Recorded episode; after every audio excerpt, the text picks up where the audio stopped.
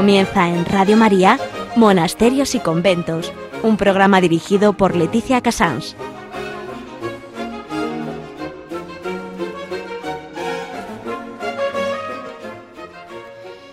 Muy buenos días a todos ustedes. Son las 11, las 10 en Canarias.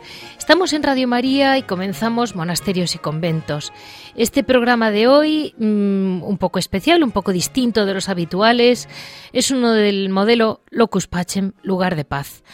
Vamos a adentrarnos dentro de otro monasterio mm, de varones, el monasterio del Cister de Toledo.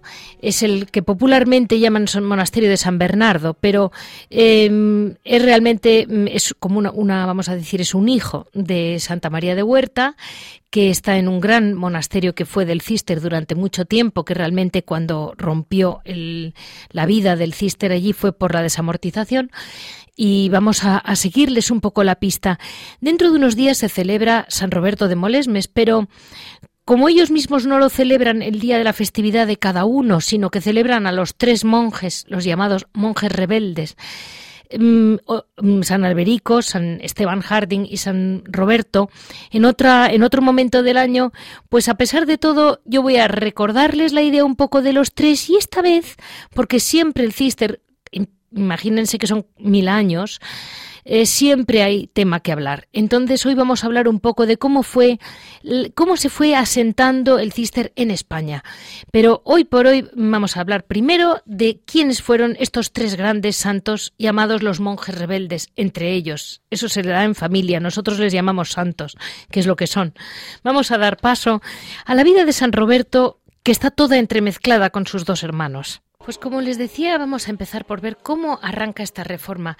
Las grandes reformas muchas veces arrancan de una forma muy, vamos a decir, suave. Empiezan por una persona y, a partir de ahí Dios ilumina y va iluminando hasta que ya mm, va creando una nueva orden sin grandes espectáculos. San Roberto de Molesmes, que celebramos dentro de unos días, aunque la orden lo celebra junto a los dos eh, otros santos, San Esteban Harding y San Alberico, eh, fue el que podemos llamar fundadores o cofundadores entre los tres de la, de la orden del Cister. San Roberto fue director espiritual de San Bruno y mm, San Esteban Harding fue el que convierte a sus hijos mm, eh, de una entre sus hijos entre los hijos de San Esteban fue cuando estuvo San Bernardo, que fue el que realmente afianzó esa pasión del cister por la Virgen María y que realmente quizás entre San Esteban y San, y San Bernardo fueron los que realmente crearon ese, esa, nueva orden, la asentaron, por decirle, decirlo de un modo. San Roberto de Molesmes es el principal responsable de la puesta en marcha del cister. Por haber permitido a sus monjes dar el paso. Él era el prior y él mismo se puso al frente de otros dos hermanos, Alberico y Esteban, y deciden poner los cimientos de un nuevo monasterio y allí vivió más de un año mm, que dio realmente se da origen a la vida cisterciense. Ellos eran benedictinos y de hecho la regla que siguen es la de San Benito. Nunca la cambiaron ni tocaron nada, pero lo que sí que hicieron fue vivir de un modo más estricto, más radical, como se había vivido al principio. Y en, de algún modo mm, no tuvo tiempo de experimentar mucho su nueva mm, observancia, que la, ya estrenó este monasterio nuevo que se llamó Sito, que quiere decir en español Cister, porque por orden del Papa tuvo que volver a Molesmes. Entonces volvió para atrás, pero allí dejó la semilla. Y mm, si digamos que la apoyaba, él, perdónenme, da el visto bueno a poner en marcha la fundación del nuevo monasterio y él mismo decide ponerse al frente. Los deseos de estos, entre comillas, soñadores de fundar un nuevo monasterio no tenían mucho sentido en la época, pero ellos tenían muy claro que querían volver al origen, a la observancia recta, recta con que había vivido San Benito. No necesitaron romper con la orden y, como les dije, mm, se hace legalmente y de acuerdo con su abad, mm, que siempre les, apoyó, nunca tuvieron enfrentamiento con, el abad en aquel momento de los benedictinos. Roberto fue el primer abad eh, enseguida le sigue mm, Alberico, y, eh, que murió en 1108, y Esteban Harding se convierte en el, que le da el tercer abad del Cister, que realmente es el que conduce el monasterio a un periodo de gran crecimiento.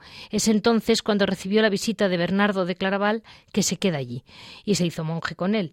Eh, se fundaron doce nuevas casas cistercienses y para ellas Esteban recibió la que fue muy famosa, su llamada Carta de Amor, Carta Caritatis, que es el gran documento fundamental de la Orden del Cister que establece realmente sus principios. Durante 25 años, Esteban Harding dirigió la abadía y mm, toda la orden cisterciense, siendo responsable directo de la consolidación, como les decía.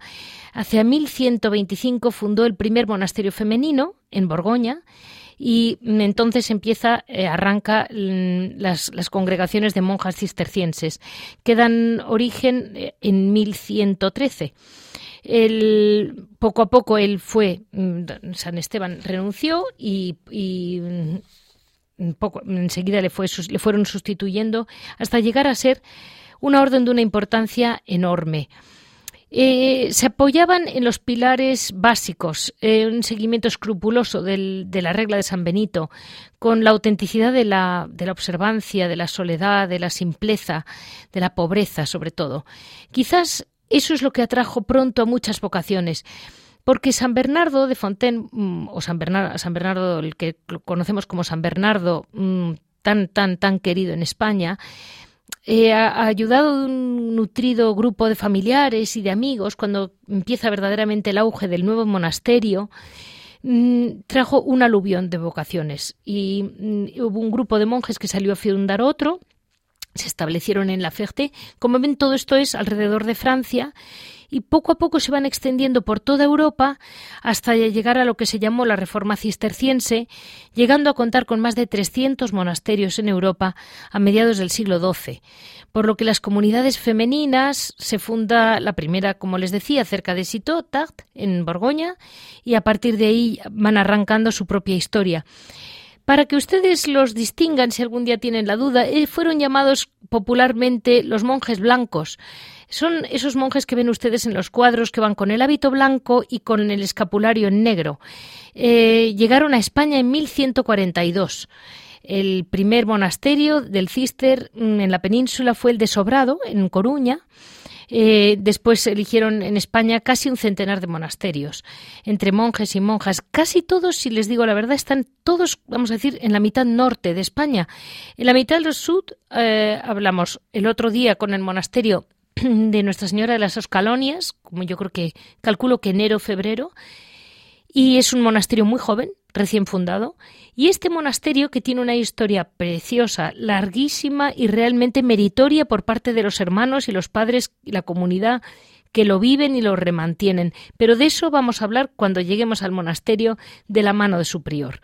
Así mm, más o menos se sitúan y vamos a dar paso a a lo que actualmente hacen. Vamos a seguir el orden normal diciendo, vamos a decir, ¿qué noticias tiene este gran monasterio? Es un inmenso monasterio realmente bonito dentro de Toledo bueno, al lado, en las, afueras, pero mm, era un monasterio de estos que, quedan, en, de los poquísimos que quedan en el centro sur de España, en la provincia de Castilla, que realmente mantiene y conserva un edificio de los que realmente es meritorio que vivan allí y tengan allí tantísima labor los, la comunidad actual. Vamos a dar paso a las noticias del monasterio primero.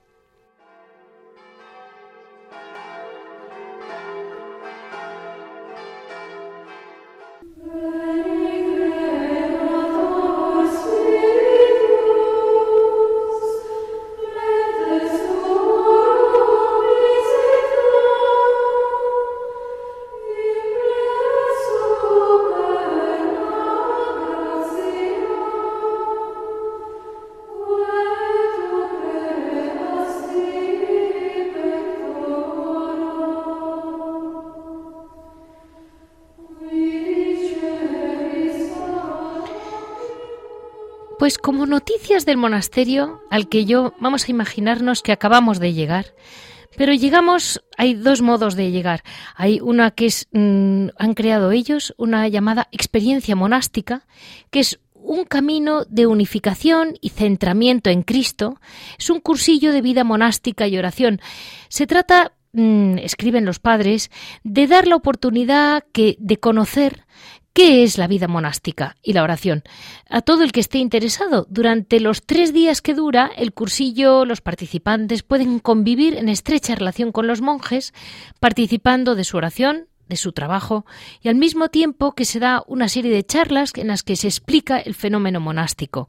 Y la oración desde una perspectiva monástica y bíblica, haciendo especial hincapié en la lección divina y en la oración silenciosa. Esto lo digo yo, cuánta falta nos hace a todos. El cursillo, eh, sepan ustedes que está abierto para mm, hombres y mujeres. El grupo, los grupos son pequeños, pero es imprescindible mm, apuntarse con tiempo. Em, el que esté interesado ya puede llamar al monasterio o me puede consultar a mí. En otra, otra mm, novedad que me ha parecido muy, muy bien por parte del monasterio y es que tienen unos encuentros de lección divina los primeros sábados de mes, de tres y media a siete y media. Mm, yo eh, para estas dos cosas querría hacerle una serie de preguntas al padre Vicente que hoy tiene pues el detalle de estar con nosotros porque están muy ocupados. Tienen que mantener un monasterio muy grande y no paran pero no paran en silencio, con lo cual es muy difícil em, no interrumpirles. Vamos a, agradecerle primero al padre Vicente y luego le voy a preguntar algún detalle sobre estas dos, mm, entre comillas, noticias. Buenos días, padre Vicente. Buenos días, Leticia, buenos días. Pues yo le quería preguntar, estos encuentros de lección divina, dígame, padre, eh, yo ahora mismo abro un libro, abro un libro sagrado y yo le digo, ¿Cómo consigo yo que pase de ser una lectura, no le digo de una novela, pero de un libro cualquiera, a una verdadera lección divina? Pues muy sencillo. Lo primero que hay que invocar es al Espíritu Santo. Vale. El Espíritu Santo ilumina enseguida al alma. Y entonces ya, pues, se, se, suele seguir una lectura que ya uno ha programado o le han ayudado a programar, para, eh, para no perder el hilo del libro sagrado de que se esté haciendo la lectura divina, la lección divina, que significa eso. Y, y, entonces es sencillamente ir leyendo, pero claro, a ir leyendo, como es palabra divina, pues va entrando en el alma. Y a veces, y sin a veces, pues se para. No se trata de leer un libro, sino se trata de leer el libro, pero dejarse impactar por, por la presencia de Dios, que es el que te está hablando, a través de, la lectura. Y, es, y eso lleva a la oración, a la oración. Si, por eso sin, sin iglesia divina, pues es difícil que haya una verdadera oración, así profunda. Es, es el momento en que el Espíritu Santo se deja penetrar en el alma. A ver, si no me equivoco, por lo poco que por lo poco que he podido captar, lo que lo que hace uno es salirse de uno mismo y de sus pensamientos o problemas y meterse en lo que Dios quiera iluminarte a través de su texto. Sí, sí, sí. Es que no solamente es que te sales de ti mismo, es que te metes en él. Que, es que no es que te sales y te quedas en el aire. No, no eso mismo yo suelo decir sobre la Sagrada Comunión que recibimos. Eh, y no creo que, que descubra el Mediterráneo. Nosotros sí, libremente recibimos el sacramento. Pero después hay, hay como una especie de mutación, o yo no lo sé expresar bien. Sí, sí. Entonces tú, tú, tú le recibes, pero él, él te coge y te transforma en él. Y se pone el ejemplo del océano y la gotita. Y además esa idea no es de Santa Teresita del Niño Jesús. ¿no? Y sí, yo soy la gotita, pero no pierdo la identidad, aunque sea el océano inmenso. Sigo siendo la gotita. Ahí está el secreto. Porque claro, en la naturaleza, si yo tiro una, gotita o una botella de agua o un litro, te a buscar el litro y la gotita ya. ¿eh? ya te encuentras con el océano, que es lo que le pasa un poco a San Agustín, aunque en otro orden de cosas, ¿no?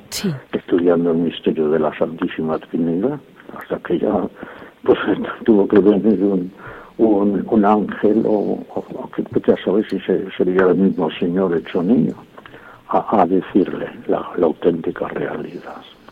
Pues mm, vamos a, dar paso a mm, vamos a dejar a nuestros a nuestros oyentes que, que reposen esta primera entrada, que no crea que es fácil porque todos tienen que estar como mínimamente preparados, introducidos para saber a qué van, ¿no?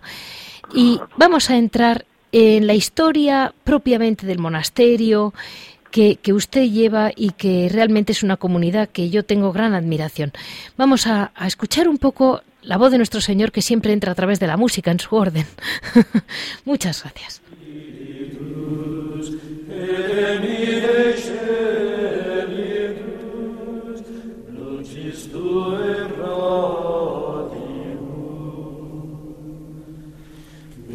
qui pater pauperum, venid ad ormuneum, venid lumen cordium. Consolator oedim, dulcis hospes anime, dulce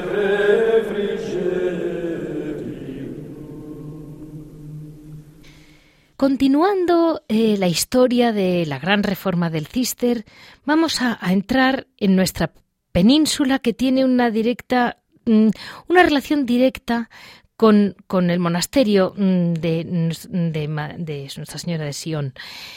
La reforma de la orden llegó de la mano mm, de Fray Martín de Vargas, que era un monje del monasterio de Piedra en Zaragoza, que obtiene mm, de Martín V, el Papa, en 1425 una bula que le permite erigir dentro del reino de Castilla dos eremitorios, donde seguir estrictamente la regla de San Benito. El primero, Montesión, que fue fundado a las afueras de Toledo, con el que tenemos el honor de poder hablar hoy, y cuatro años más tarde, el de Valbuena.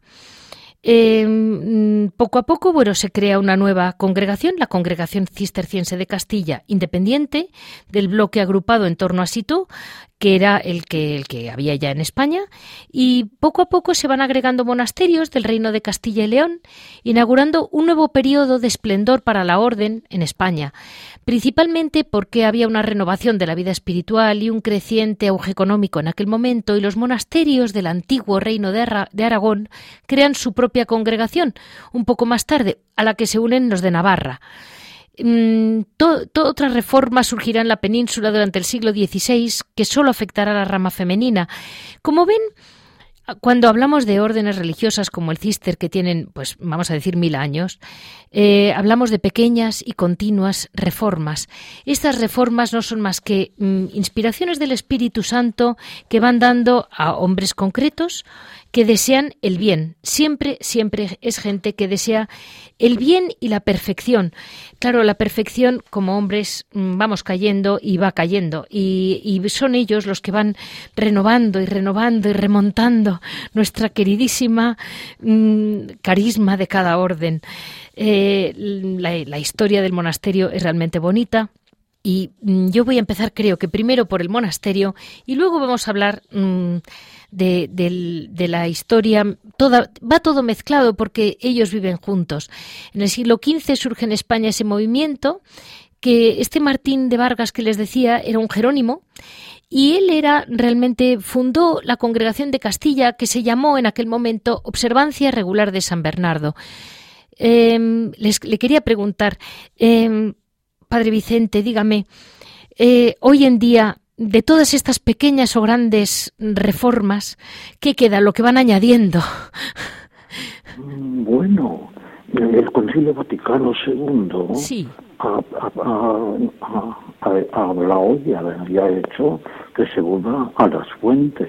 Sí. A las fuentes. O sea que ha habido muchas reformas. Esta reforma que usted eh, lo ha explicado tan bien por con Martín de Vargas, pues es, es importante porque todavía se mantiene la congregación de Castilla. Lo, lo que pasa que son los, los, hermanos y hermanas de la común observancia. Entendido. que llevan, eh, digamos, este, este patrimonio. Porque nosotros somos, esta comunidad nuestra de San de Montesillón pertenece a la, a la, a la orden cisterciense de la estrecha observancia, sí. que es lo que la gente por un poco entendida llamaba la trapa. Sí. La trapa, pues ya sabéis que fue, a lo mejor lo, va a explicar luego, no lo sé, pero fue un, movimiento del siglo XVII de, la Barranche de Francia y, claro, cuando llegó el Concilio Vaticano II, pues eso fue un añadido que fue un poco desfigurando lo que... y hemos vuelto otra vez a los orígenes comprende. Bueno, no sé si estoy respondiendo a lo que me ha preguntado. Sí, porque lo, lo, que es realmente importante es que al final el monasterio de Montesión eh, tiene un peso histórico, un peso histórico que, como ha tenido una vida difícil, como toda vida larga, también se lo comento ahora a los españoles, que están como asustados, preocupados, tanto por momento político, confusión social, confusión de la iglesia. Es un momento de confusión. Esa amortización pues fue también... Fue peor. Sí, sí. Peor que aquello, no ha habido batalla ninguna. Que también está ligado a este monasterio la orden de Calatrava. Es verdad.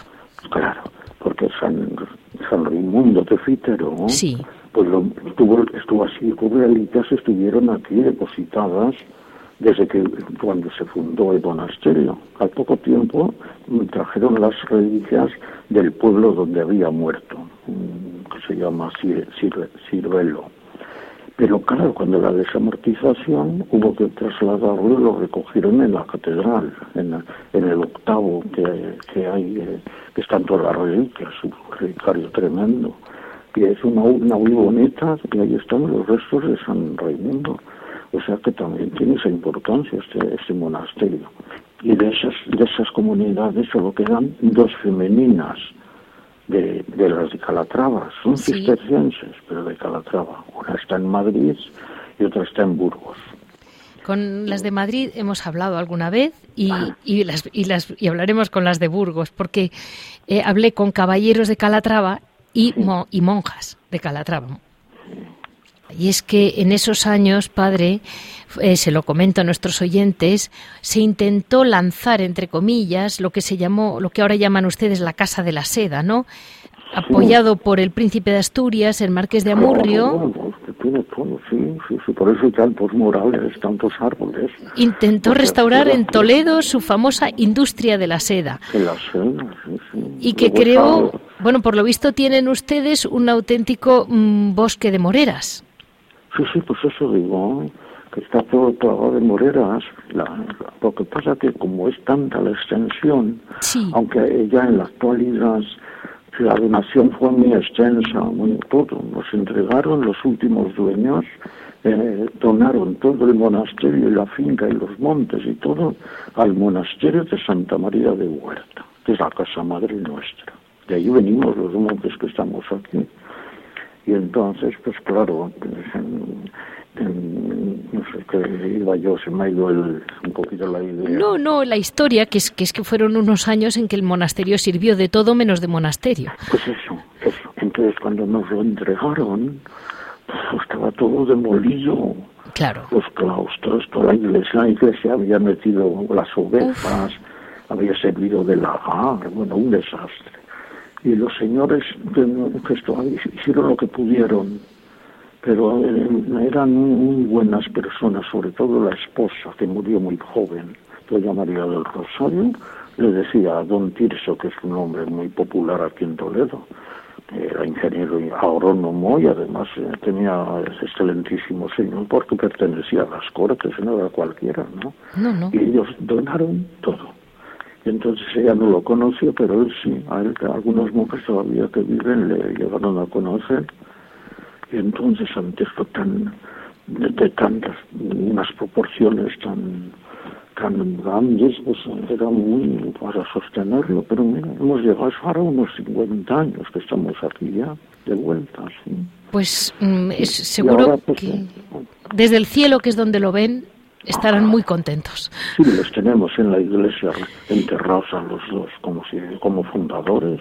Que si no me equivoco eran, eran mm, don Luis... Eh, Se llamaba don Tirso, don Entendido. Sí. Bueno, pues esto es, lo que es. Y nosotros ahora, pues este monasterio está sirviendo de mucho, porque incluso en un ala que no estaba construida, porque la masa señora mandó tirarlo para que no hubiera ningún accidente que matara a alguna persona, sí. porque estaba en ruinas, pues dada la circunstancia que en ese solar es donde han construido hace cuatro años que se inauguró el monasterio asistencial y son de acogena religiosas que están muy, muy deterioradas de distintos monasterios de la Orden de España. Esa es una idea buenísima. Sí, habrá, yo que sé, pues unas 20. Ayer, antes de ayer llegó otra monja, otra, otra hermana muy delicada. Pero fíjese, mm, esa es una gran labor, padre, porque ustedes las atienden y para los monasterios, que tanto sigo yo, de religiosas, el problema que tienen las chicas jóvenes es que una cosa es ser monja de clausura y otra cosa es ser enfermera. Entonces, claro, entra una chica joven y se encuentra con cuatro hermanas muy mayores y, y no es eso, su vocación no es esa. Bueno, pero es que aparte de eso ya está con toda regla, sus enfermeras, sus limpiadoras, está un poquito, estamos al margen de ellas. Claro, Aunque claro. un servidor es el capellán, pero estamos en la parte donde estamos los varones. Sí, pero ellas, como, como es... Tiene también esto mucha extensión, sí. pues también vienen periódicamente cada dos meses y están aquí dos meses los novicios de, la, de toda España. Entendido. Y postulantes y tal. Y entonces ahora mismo están aquí los, los novicios. Uy, qué ilusión. Y cuando marchen los novicios, al mes que viene, así, vienen las novicias y van a donde están las monjas. y así reúnen pues todas las fuerzas de intelectuales, informativas y espirituales, para porque los, los monasterios, como cada vez están más pobres de personal y todo, pues a veces no tienen medios de formación. Claro. Y así ahora recibimos, se los nota además a los novicios. Vamos, que si no me equivoco, viene a ser los niños del cister que aprenden de sus abuelos. Y luego van, y luego van a sus casas. Claro, ahí Claro. está el asunto, ¿no? No es que estén aquí haciendo el noviciado, no. Aquí vienen unos meses y otra vez vuelven a sus casas. Que no se desliguen de sus monasterios. No, claro. Porque al fin y al cabo son los que han hecho el sacrificio de enviarles aquí. Solo voy a contarles a nuestros oyentes dos pequeñas anécdotas, porque según he leído en esos años en que el monasterio fue palacio, el jardín, por lo visto, fue precioso. Ah, sí, eso fue cosa de los marqueses. Sí, eso tiene pinta de jardín palaciego más que de monasterio. Y, y, eh, tienen, por lo visto, una fuente llamada Fuente de los Jacintos, que está Bueno, edificada pues, con granate almandino, que es un mineral espectacular. Sí, sí, sí. A tanto llega que hay en la fachada, por ejemplo, cuando se ha restaurado, aparece de vez en cuando pues losas de esas. Qué Dicen, "Mira, barbaridad. esos jacintos, esos jacintos. ¿sí?". Y- La llaman la fuente de los jacintos porque en aquella peña hay una fuente, un manantial, que está, todavía no existe, sí. Sí, sí. Pero aparte de eso luego están los jardines, donde se conservan unos, unos estos murales de, de cerámica que, que pintó el famoso Zuloaga, Sí. Daniel Zuloaga, de una escuela de Segovia que había. Sí, sí. Y eso bien, la gente les gusta mucho y lo saben y como está además catalogado, pues ven, vienen a verlo. Claro, entonces, ¿qué es, es, ¿por qué hicieron eso? Pues tiene una explicación. Como el- el- la ciudad de Toledo queda a las espaldas del monasterio, Sí. Pues ellos querían tener una visión de alguna escena de Toledo y por eso son escenas, escenas toledanas muy bonitas Uy, qué bonito. personajes además históricos, ¿eh? muy bien. Hay los, los, los murales grandes, grandísimos, y que se han conservado como están a la intemperie, con sus jardines. Claro, como ahora esto está convertido en monasterio, pues hay, hay silencio, y cuando viene la gente a rezar, pues por ahí pasean y, y se relajan, y, y luego está esa- en la capilla con el Santísimo Sacramento. porque si no tenemos el Santísimo Sacramento, aquí no pintamos nada. Claro, es el que lo llena todo. Es el que lo llena todo. Y El, mismísimo que salió ayer por las calles de Toledo con tanta... ¡Ay, qué preciosidad! Todo, pues está aquí también. ¡Qué preciosidad! De la misma forma. Pero de alguna manera, para ustedes, estando mm, al lado de Toledo, el vamos el corpus para ustedes pues pues les tiene que vibrar los cimientos sí lo que ocurre que solamente es en la catedral y en la, la ciudad sí porque el, domingo que si Dios quiere dentro de dos días es, la, es la fiesta del corpus aquí en casa celebramos por todo lo alto con el adornan los novicios de los claustros y todo eso ¿no? Ya la gente empieza a preguntar qué hora es, qué hora es. Claro, viene de gente de Madrid, sí. A las once y media la, la misa solemne con toda la comunidad y la gente, con las, y luego es la procesión por el claustro, con el Santísimo Sacramento. Eso es en todas las comunidades y en todos los lugares. España y de todos los sitios. Bueno, mm, mm, eso eso queremos todos. Y hablaba usted antes de que de los restos de, de San Raimundo de Fitero están en la catedral. Y por todo Toledo, si no me equivoco, en distintos lugares se encuentran piezas que vienen de ustedes, pero quizás la más famosa que está en Santo Tomé es la ah, Virgen del Monasterio Montesión, que tiene cofradía propia, de todo. De usted, cuando llegaron los monjes, sí.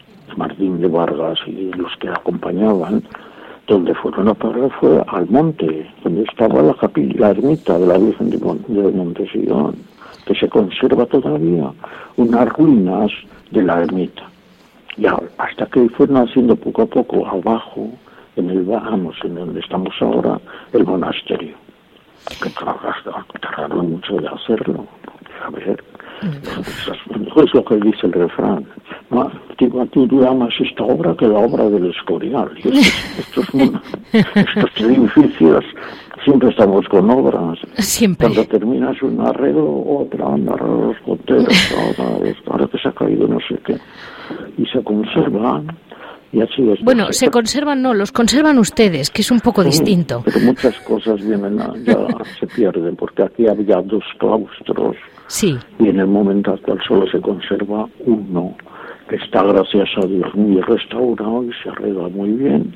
Es estilo herreriano, como el de Santa María de Huerta, que hay uno también del mismo estilo. Sí. Pero no hay más. La iglesia no tiene mucho valor esto, esto eh, de arte artístico. No, es muy pobre toda la construcción pero tiene su belleza. Bueno, tiene la, belleza de la pobreza, ¿no? Claro, claro, tiene un sabor especial de Sisters. Mire, mm, yo voy a repetirle ahora las, las frases que ustedes publican y usted y le voy a ir preguntando basándose en lo que ustedes mismos escriben. Dicen ustedes de sí mismos, los monjes siguen las huellas de quienes en tiempos pasados fueron llamados por Dios al combate espiritual en el desierto.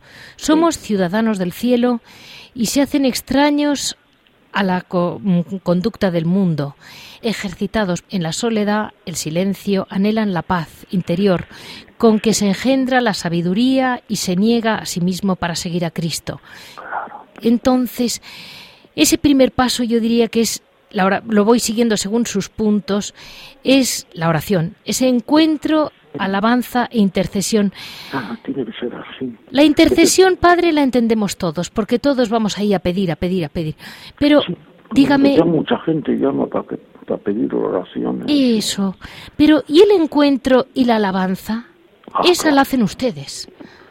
Sí, nosotros como nosotros tenemos un peligro que puede ser la rutina pero siete veces al día, empezando a las cinco de la mañana, hasta las completas, pues eso es una riqueza tremenda. Y además lo nota uno cuando llega tarde, que viene por el camino, llega prisa y corriendo porque llega tarde, dice, fíjate cómo suena, qué bien.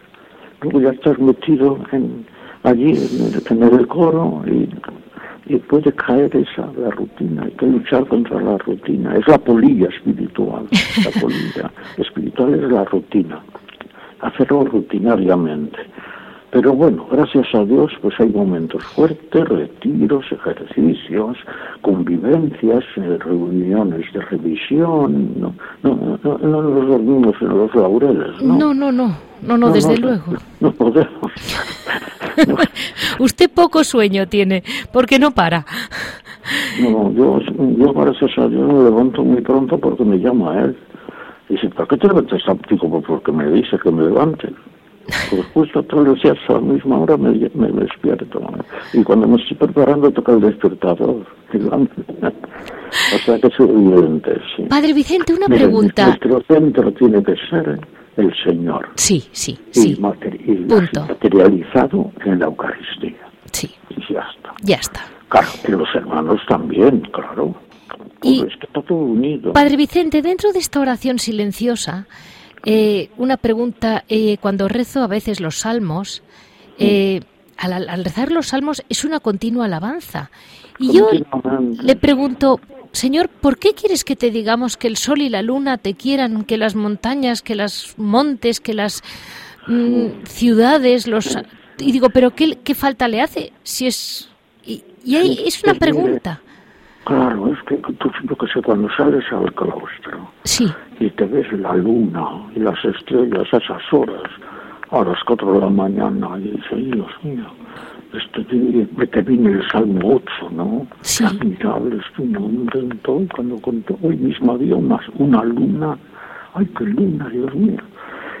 Entonces, sin darte cuenta, es que te lleva, te lleva. O sea, que es que eh, instintivamente eh, es para lo que estamos llamados, para la alabanza, pues, en nombre propio y en nombre de la humanidad, que no solamente por nosotros. Porque hay mucha gente y muy buenos cristianos que no pueden, no tienen tiempo, están en otras ocupaciones, y tenemos que hacerlo nosotros también por todos. Y ahora vamos, vamos, Padre Vicente, con el silencio. Acabo de escuchar en viva voz al cardenal Sara en una homilía preciosa en que comentaba Este, cómo el para escuchar... Oh. desde la, del, el del- la congregación del, del, del, no, del culto divino. Sí, sí. Y para escuchar la voz del Espíritu Santo, ¿cuánto silencio hace falta? Pues lo primero hay que invocarle. Sí, tiene razón. ¿eh? Yo a la gente que, que trata conmigo, así, les, casi que se aprendan de memoria la secuencia. Sí, sí, Pero para leerla, no para leerla, sino para meditarla. sí. y en, y en momentos determinados del día, porque es que es una riqueza lo que dice, entra hasta el fondo del alma, Sí. divina luz y enriquecenos. Mira el vacío del hombre si tú le faltas por dentro, etcétera, etcétera. No lo voy aquí ahora a decir todo. La hemos entero. cantado, la habrá oído usted porque se ha cantado justo antes de Ya, empezar ya le he oído, estaba en latín. Sí, Era la secuencia antigua que se cantaba en gregoriano. Sí, sí, todo, todo, ¿no? Claro, como de- también desde niño yo estaba en coros y cosas de estas de- en, en Valladolid, en, en el santuario de la Gran Promesa, pues allí nos tenían muy bien enseñados. Luego viene un punto muy importante, que es mm, la obediencia, que es difícil. Se ponen ustedes la obediencia sin anteponer nada al amor de Cristo. Mire, a mí me decía una priora, mm, muy, una gran priora de un monasterio de España, me decía, cuando yo era muy jovencita, no decíamos las mm, pobreza, castidad y obediencia, porque la pobreza y la castidad está claro que si entrabas detrás de estas rejas eran tuyas. Aquí lo gordo es la obediencia. Y yo me reía con ella. Pues mire, Leticia, a propósito de esto que está diciendo, Sí.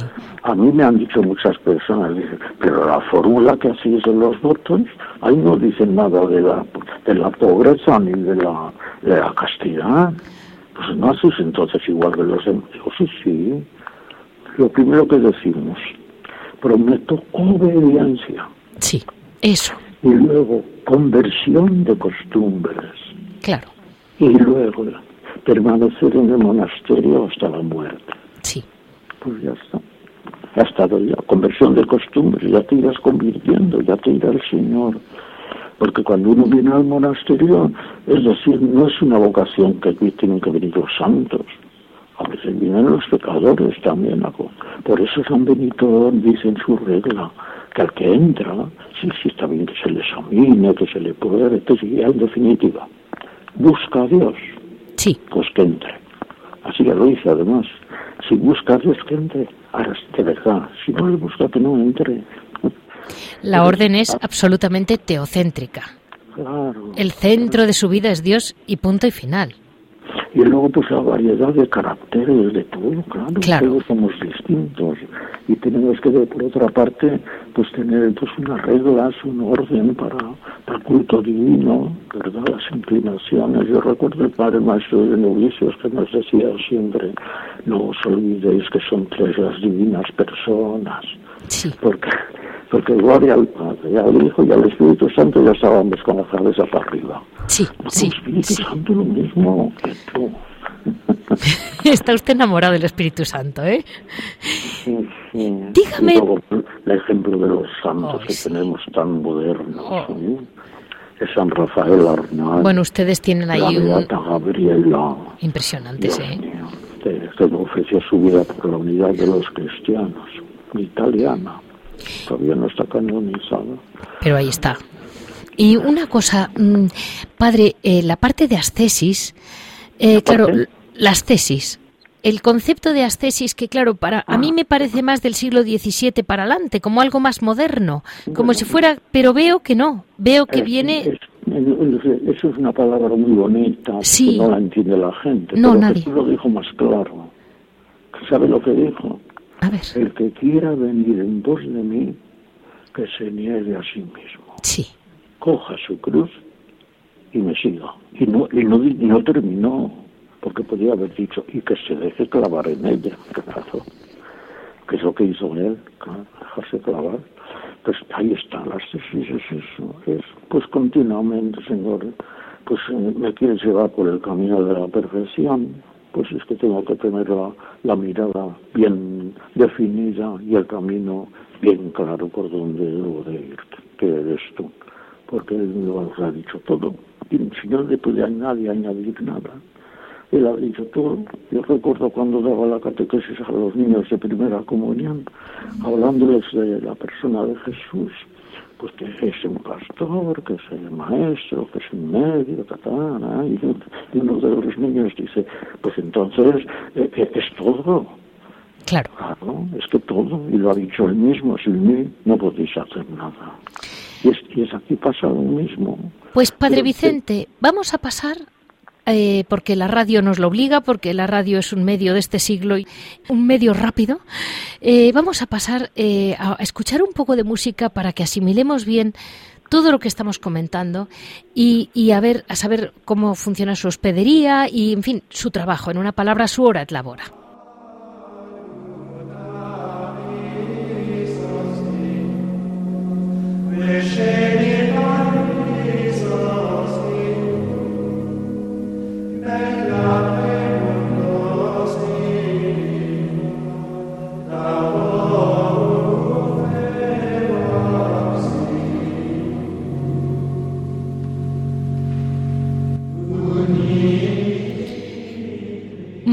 Seguimos con el, con el pobre padre Vicente que le estamos exprimiendo, pero vamos a terminar. Eh, dos cosas, padre. Ustedes en Hora et Labora, para mantener el monasterio, tienen una hospedería eh, sencilla, pero de 18 plazas en que se puede ir eh, en cualquier momento. Sí, ahora, Leticia, sí. se ha pensado después de la Pascua, sí. después de Semana Santa, que vino mucha gente y fue un precioso hubo una armonía entre todos. Bueno, yo no había tantos años como llevo. Bueno, entonces, quedaron, el padre Abad nos dijo que a partir de, del lunes de Pascua que ya se cerraba la hospedería. Ah, vale. Bueno, pero claro, es que se explica, se explica porque claro nos va absorbiendo todo eso de los novicios y novicios. Claro, es que tienen mucho. necesitan las salas y necesitan todo.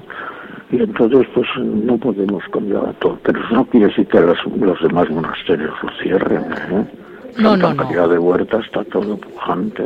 No, sí están a tope. Bueno, pero ya además no creo que sea definitivo. A lo mejor llega un momento en que ya pues puede otra vez le digo esto porque yo soy el hospedero y me toca ahora pues a mucha gente que llama decir pues disculpe usted pero no lo podemos recibir ve la santa obediencia ve cómo es santa la pues, obediencia anda y entonces qué vamos a hacer pues vayan a otro sitio a ver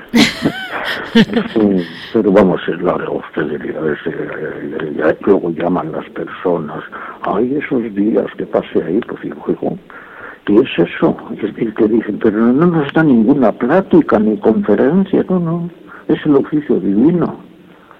Y la gente va al oficio divino, ahora de las horas menores, ahora a la una y media es el oficio de, sexta. Y dura diez minutos, pero ya cantamos dos salmos, hacemos una oración, se lee una lectura, te recoge, se invoca al ángel, usa la Virgen y ya vas como, como una especie de pildorita que nos han dado al espíritu. Luego ya vendrá la comida fuerte, las vísperas, los lances, eh, las vigilias. Bueno, la vigilia es una maravilla. ¿eh? Las vigilias, vamos, decía un, un, hermano, dice, vamos, esto es un concierto que, que despertarse todo el cielo. mire, mm, a ver, mire, padre, yo quería saber ¿Cuál fue la gran aportación de San Bernardo a, su, mm, a, la espiritualidad del cister respecto de Nuestra Señora la Virgen María? Porque todos cantamos la salve, pero pocos sabemos que viene de él. bueno, que usted no se olvide, ¿eh? No se olvide, Leticia, que San Bernardo, el último padre de la Iglesia, es proverbialmente mariano 100%. Sí. Porque nadie habló como él de la Virgen. Tiene unos sermones preciosos. Entonces se le atribuye a él la salve. Sí. Y entonces, aparte de eso, incluso la música procede de entonces. Porque San Bernardo, una de sus facetas, era un, un renovador de las cosas y, y es el que entendió el cister a la perfección porque claro, él, él no fue fundador. Los fundadores fueron como los tres monjes rebeldes que llaman, el primero San Roberto, luego San Alberico, luego San Esteban, y luego, luego San Bernardo. Y un, un chico joven como era, a los 25 años ya le nombraron abad de Claraval. Vino toda una reforma de liturgia, de cantos, de ornamentos, de, de austeridad de los templos, todo, o sea, que le llevó la Virgen María de la mano, vamos. Claro, tiene unas ideas preciosas. Hay una, una idea que dice que la Virgen es el acueducto por donde va la gracia.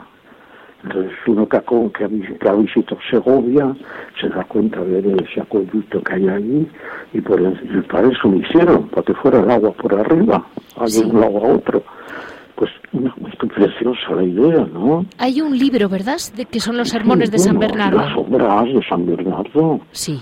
sí. en ocho tomos. Pero los, sermones y las cartas, pues claro, toda, toda una sabiduría muy grande. Y toda la familia catanzó a Cristo. Porque todos los hermanos son santos, todos, y la madre, todos y la hermana, que solo tenía una hermana, Umbelina, pues era un poco rebelde, porque todos se fueron al monasterio. Y un buen día, pues mm, el portero, que era otro hermano, que es beato también, dice, eh, eh, llegó ella, dice, uy, Umbelina, dice, es que quiero ver a Bernardo. Dice, no sé si te va a recibir. eso es muy bonito, a lo mejor se ríe la gente. Y fue corriendo a decir, Bernardo, que está ahí un Belina. Dice, ¿cómo viene? Dice, uff, armada de collares y joyas. Y, dice, uy, dice, dile que si no se viste de saco, no vea a Bernardo. Uy. Sí, sí, es histórico. ¿Y qué pasó? Pues que su familia se convirtió con permiso de su esposo, que no tenían hijos, y la religiosa, ¿verdad? En, las benedictinas y tal, y Santa Umbelina, claro, todos, todos son santos, y su madre Alicia y todos. Pues... Y el padre que se dio ingresó con, como hermano converso. Y ahí están ustedes para seguirles. que ahí están ustedes, los, la otra familia de San Bernardo, la gran familia de San Bernardo. Y luego pues todo, ¿no? Ya tanto llega que la gente confunde y piensan que es el fundador.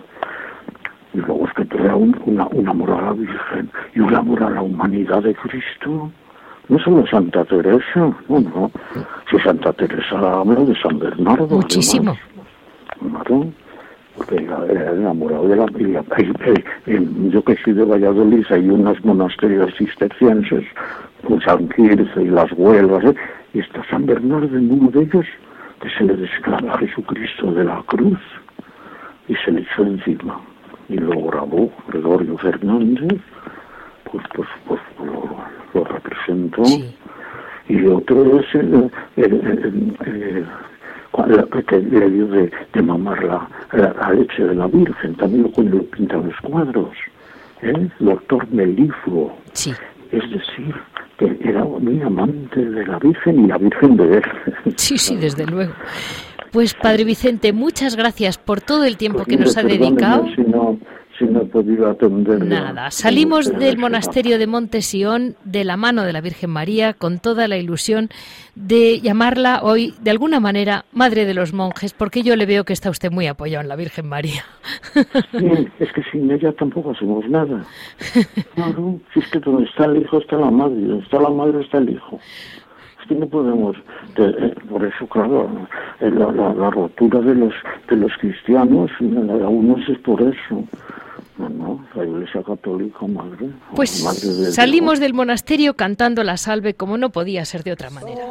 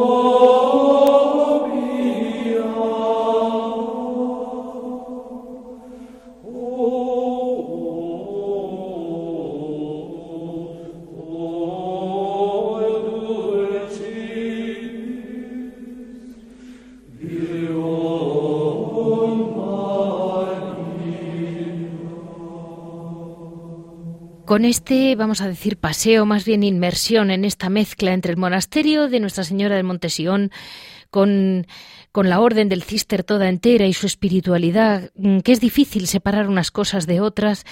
Eh, ya saben que para cualquier comentario, cualquier duda, pueden comunicarnos en monasterios y conventos.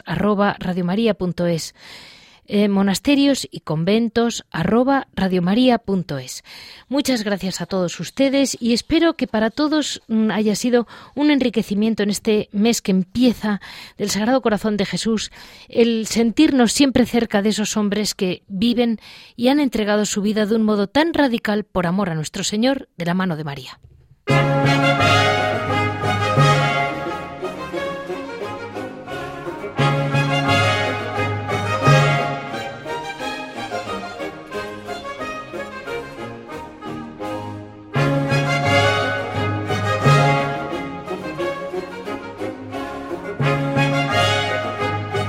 Han escuchado Monasterios y Conventos, un programa dirigido por Leticia Casans.